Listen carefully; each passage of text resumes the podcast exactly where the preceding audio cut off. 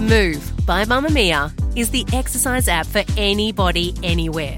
And in case you missed it, we dropped a brand new stretching collection that can be used to improve mobility and bookend your favourite sweat sessions. Mamamia subscribers get unlimited access to Move, and we drop new workouts every single week. If you're on the hunt for movement that makes you feel good, head to move.mamamia.com.au and use the code MOVE10 to get $10 off a yearly subscription. You're listening to a Mamamia podcast. From Mamamia, welcome to The Spill, your snackable daily podcast for your pop culture fix. Hi, I'm Laura Brodnik, the entertainment editor at Mamamia. And I'm Reece. I work at Social Squad, which is Mamamia's internal social media agency. And TGIF, girlfriend, I'm recording from home because I just got a COVID test. Happy weekend to moi. I know, what a way to start the morning. Did you feel like your brain was being tickled? Yeah, I'm feeling really weird in my nose. It feels like someone violated me up there. Oh, buddy. I'm sorry you're not feeling well, but I think it's cute that we're both back at home under our blankets recording. It's like the good old days of first time lockdown. So true. Some might say twinning. Twinning in our blankets. Oh, 2020 sad. 2020 is so sad. But something that's going to make you happy is our weekend watch because today we are telling you about one movie and one documentary that you must, must watch this weekend. But first, our entertainment news headlines. I have news. What's the hot gossip? I want more headlines. Jerry Harris from Netflix's Cheer docuseries is under investigation by the FBI for allegedly soliciting explicit photos and sex from minors. So at this stage, Jerry has just been arrested and not yet charged. However, they did execute a warrant at his home on Monday. The investigation is based on allegations brought by 14 year old twin brothers. And the twin brothers sat down for an interview with USA Today and they described a pattern of harassment both online and at cheer competitions. They alleged that this started when the boys were around 13 and Jerry was 19, and it continued for more than a year. He's also accused of asking one of the brothers to have sex with him in 2019 at two varsity cheerleading competitions. So we'll continue to follow the story and provide an update because I know that there are a lot of cheer fans out there. And especially because he was very much the breakout star of that series and was on the Oscars red carpet and doing so many appearances. I'm sure there's a lot of confused young fans who are watching this news at the moment who are having a lot of difficulty understanding what's happening. Well, on to some happier news. Babies always make us happy, baby announcements. So, three years on from their Bachelor finale, Matty J and Laura Byrne are having their second baby. So, the family are currently on holiday in Byron Bay and they popped up a cute little family photo with their one year old daughter, Marlie Mae, and shared it to Instagram. And Mamamia podcast host Laura Byrne wrote, I reckon we've kept this little beach ball under wraps for long enough, halfway to number two, with her gorgeous little baby bump showing in the picture. And I don't know why, but this made me really happy. Well, I think we just need happy news right now. And she really did keep it under wraps. I yeah. mean, there hasn't even been any kind of uh, paparazzi photos or any kind of like inkling that this is ha- happening. So it was a big shock last night. And I think people were really excited to see it. The best part was little Marlie Mae's face in the photos as she and Matty J were both doing the shocked face. So like, cute. With a little surprise. So yeah, that's really cute. Okay, and in Bachelor news, because yes, we do have to talk about it because there's still a lot of drama going on in the house. So this week we're down to our final cluster of women who are about to take young Locky home to meet their families. But Kee, once again, there was a lot of drama in the house. The only housemates I really think are on the show right now, Bella and Irena, I could not even tell you who those other faceless women are. It's just become about this feud and the way Locky's treating both of them because of it. Yeah, definitely. So the night before last, that episode kind of ended on Locky kind of getting a little bit mad at Bella for bringing the Irena drama to his attention and kind of talking to him about it. And it was very dramatic at the rose ceremony, him, you know, pulling her to the side before giving her, eventually giving her the rose to kind of reprimand her. Anyway, fast forward to the next episode, and Bella is kind of given this redemption arc. She's given the last single date before hometowns, and you know, it's very la di da. They're breaking things and putting things back together, very symbolic. And she comes back with a rose, which Irena just couldn't handle, and she just wasn't having it, got up, stormed away, was just not interested in what do they call those cats? The Cheshire cats that are the grinning cats. Yes, that is a Cheshire cat. Yeah, yeah, yeah. it's like you've never seen Alice in Wonderland. Oh my God, sorry.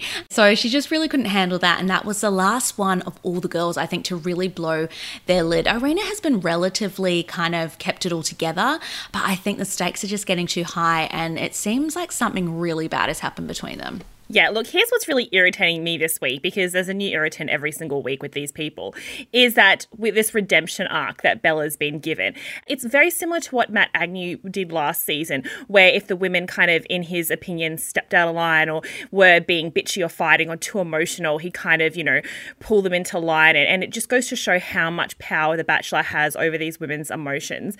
And I found it actually really cringy watching Locky kind of put Bella through the ringer after her outbreak because whether or not you agree with what she was saying about Irena bitching behind her back and starting all these little rumors, she was obviously that's what she believed had happened. She was really upset about it. So she took Matt aside at the cocktail party. Matt, God, they look they look the same, they act the same. I can't even tell them apart. She took Locky aside at the cocktail party and was explaining to him, and he just acted almost like gaslighting her and saying that she was being crazy and he was going to kind of punish her for it. And we really saw that in the ceremony where he took her outside and she had to completely change her tune and completely like change her belief and what she was upset about and you know really bow to his will in that way. I thought it was actually quite creepy to watch. She was saying like you're right you're right i was overreacting. I only care about us. It's like she had to really prove to him that she had this devoted you know, blinders on love for him and that she didn't have any other emotions or any other flaws or anything like that. Like she went back into the mold of being this perfect little Stepford wife because that's what apparently he wants. He just wants women without emotions or complications or flaws. So they all have to fall into line. Otherwise, they're going to be humiliated at a rose ceremony. Maybe I'm reading too much into this, but that's just what I think after watching it. No, I'm glad that you pointed that out because you know me, I watch so much reality TV. A lot of it just washes over me, and I'm like, Except though, I will tell you, I did watch the finally got around to watching Real Housewives of Beverly Hills reunion, and I almost turned it off because, honey, I am woke and I'm feeling the feels, and I know what's happening. So proud of you. I know. I thought you'd be proud, but I'm never going to stop watching it because I do love it so much. But I'm glad that you pointed it out because it is controlling in a way. I feel like because there's a real power imbalance there because they are at the mercy of him for staying. And I guess to really pull her up on that and, and then do it in such a dramatic way, like he was obviously always going to give her the rose. I feel like it was like a little bit almost teaching her a lesson, which I don't think in a relationship you should ever be really teaching someone a lesson. It doesn't really bode well for a healthy relationship. And you also don't want to humiliate them. So there are a few things there that were a misstep for me, but also it's a TV show. We need it to be interesting. It did raise the stakes. We're all talking about it today. They've won. We've lost. I know. Look, we haven't completely lost because it's still a trash fire of a show. I just think it's perpetuating this myth that they all have to be like the cool girl, you know, like super easygoing and fun. Yeah, and nothing worries and just, me. And, yeah, and I'm just like, you know, I'm just here devoted to you, and I don't have any feelings of my own. My only feelings are a reflection of you. And I know they're just locked away in this house, and all they can talk about is him, and all they think about is him because he's the center of their world right now. But yeah, it was it's getting into really disturbing territory, and it'll be interesting to see how it goes with all the hometown visits once he's kind of having to speak to their families after everything that's happened in the house. But God, I kind of just want this season to be over. I can't talk about this anymore. Well, uh, I'll be tuning in next week for hometowns, and we'll report back then. I finished my work week on my couch, ordered some food. It's time for Week and Watch. Our recommendations of what to watch this weekend. Alrighty, Laura Brodnik, you are the expert. Give me your expert recommendation for this weekend, please. Oh, thanks. I love being called an expert. Recently, I've kind of fallen out of love with romantic comedies because I feel now that they don't make the big budget ones they used to. They're just on this kind of Netflix churn.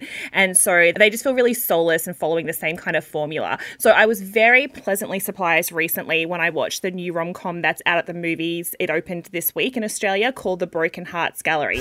Welcome to the Broken Heart Gallery. Heartbreak is the loneliest feeling in the world, and the truth is, it happens to us all. It stars Australian actress Geraldine Viswanathan as Lucy, who's a gallery assistant working in New York. She has this kind of odd habit of collecting mementos from past relationships. So her whole room is basically a shrine to all these people she's been in love with, like shoelaces, piggy banks, spoons, coffee cups. And then she has this kind of big blowout at work and gets fired. And she's running through the streets of New York, jumps into the back of what she thinks is her Lyft driver, but it's actually just a random guy called Nick, played by Stranger Things and fellow Australian star Dacre Montgomery, who played Billy in Stranger Things. Then they kind of form this unlikely friendship, and he's like trying to build his dream hotel. She starts this thing called the Broken Hearts Gallery, where she gets all these people to bring in mementos from their relationship to kind of give them the respect that they deserve as kind of memories, which is actually based on a true story. And it's just this lovely rom com of these two people building their dreams side by side, and they have one of those really like opposites attract romance. And it's been so long since I've watched a movie where I actually really wanted the couple to be together, not because the movie told me to, but because their chemistry and their story was so much pulling in their direction that you're really cheering for that happy ending. I've got to say, it's kind of made me fall back in love with rom coms again. Oh my god, honey, that is so cute. I have actually seen people over in the States writing about this for the past few weeks because obviously it's been released earlier over there. And I was so waiting for it to come here. So I'm really excited about this. And I love rom coms, my favorite bloody genre. And I know not everyone can get to the movies right now, but I'm sure it will be released online very soon as well. All right, on to moi. I am very French today. That's the second moi I've used. I have such a good recommendation and I'm so excited to talk about it. So it's called Freeman and it's a new documentary on the ABC and it tells the story of Australia really coming together as a nation around Indigenous athlete Cathy Freeman, who delivered the gold for Australia in the women's 400 metres at the Sydney 2000 Olympics. So that is 20 years ago, and it's around this time, I think on the 25th is the actual date that she ran that race. Basically, 20 years on, this documentary is a look back at you know, one of Australia's proudest moments. And what I really loved about it is that it goes through all of the monumental moments in her career as a young athlete into being a professional athlete, but also as an activist for Aboriginal people and also social justice at the time. Run for yourself, Cathy. You've uh, you don't have to carry anyone's burden. I mean, I was 12 when the Sydney Olympic Games happened, and I think I was a little bit too young to really grasp the depth and importance of kind of what was happening around me. And the brilliant thing about this is that through the documentary, there are these really big pictures that have been blown up through various stages in her life, various memories. And Cathy's kind of walking through all of these moments and sitting down and then narrating it. But the narration is paired with video and audio of journalists, politicians, commentators, just people in the wider community in Australia commenting on like footage from that time. So you really are transported back to 20, 30 years ago and you get a really good read on kind of what Australia was like. And then to top it off, there are these amazing dancers in there who bring Cathy's memories to life. And also, a really important part of it is spirituality and her connectedness to her people. And they do that through contemporary interpretive dance, which I found was like quite gorgeous as well. So, what I wanted to really say about it is that I think it's really timely for what's happening right now for us to really look back on something because this is something that unified us as a country. But at that time, it was really turbulent politically in Australia. To put it into perspective, 20 years ago, Aboriginal people weren't even recognised as the Indigenous people of Australia. So that's how far back it was. But as the most high profile athlete, Cathy really captivated people and she really took it upon herself to be a driving force for changing race relations in Australia at the time. So she, she kind of talks about from a really young age, she, she knew that being black really held her back, but that all changed when she ran and she knew the power in sport that sport really had in bringing people together. So it goes through everything. It goes through her win at the Commonwealth Games to that iconic iconic picture of her having the Aboriginal flag and the Australian flag that really divided the nation. People just couldn't handle the fact that white Australia was being paired with Indigenous Australia, and people loved her but didn't want to associate the two. I think it is improper to uh, associate the Aboriginal flag with the Australian flag. With all due respect, I don't care. I'm here to run, and that's all I want to do. So, no regrets, Cathy? No, no regrets. I wanted to shout, Look at me. Look at my skin. I'm black and I'm the best. There is no more shame. It really was this kind of beginning for Australia in their movement towards acknowledging Aboriginal people and you know, white Australia really began learning about Aboriginal history, learning about the stolen generation, reconciliation started. And then to top it off, all of this stuff is happening. She has this arch nemesis who is just such an amazing runner. She's got the weight of Australia on her shoulders. And she's, you know, she's just an amazing athlete. It's just such a good story and such a good lesson in history. And I think something that maybe we wouldn't, didn't even at the time really give that much credit for. I mean, we were obsessed with her, we were crazy, uh, like Cathy Freeman crazy. But I think looking back, just even at this time with everything going on, it's a really beautiful story. And I think it will reignite conversations within people's household about Australia and where we are headed in the future. Exactly. Amazing recommendation. I agree. It's such an important watch. Did you t- say where the people can watch it? Oh my God, I didn't because I was right, just too the busy people. gushing. She's I shall excited, tell guys. the people. Well, you guys, it's for free. You get to watch it for free because it is on the ABC. So you can watch it on iView. Well, thank you so much for listening to The Spill today. We hope you've had a great week. We hope you love listening. I wanted to do a quick shout out to our Melbourne listeners because we are thinking about you and we didn't even give you a shout out this week. I was thinking to myself last night as I was getting ready for bed. Maybe TMI. Laura's nodding her head. Yes. This episode of The Spill was produced by Maddie Joannou. We'll see you on mamamia.com.au. Bye. Bye. Mamamia acknowledges the traditional owners of the land we have recorded this podcast on, the Gadigal people of the Eora Nation. We pay our respects to their elders, past and present, and extend that respect to all Aboriginal and Torres Strait Islander cultures.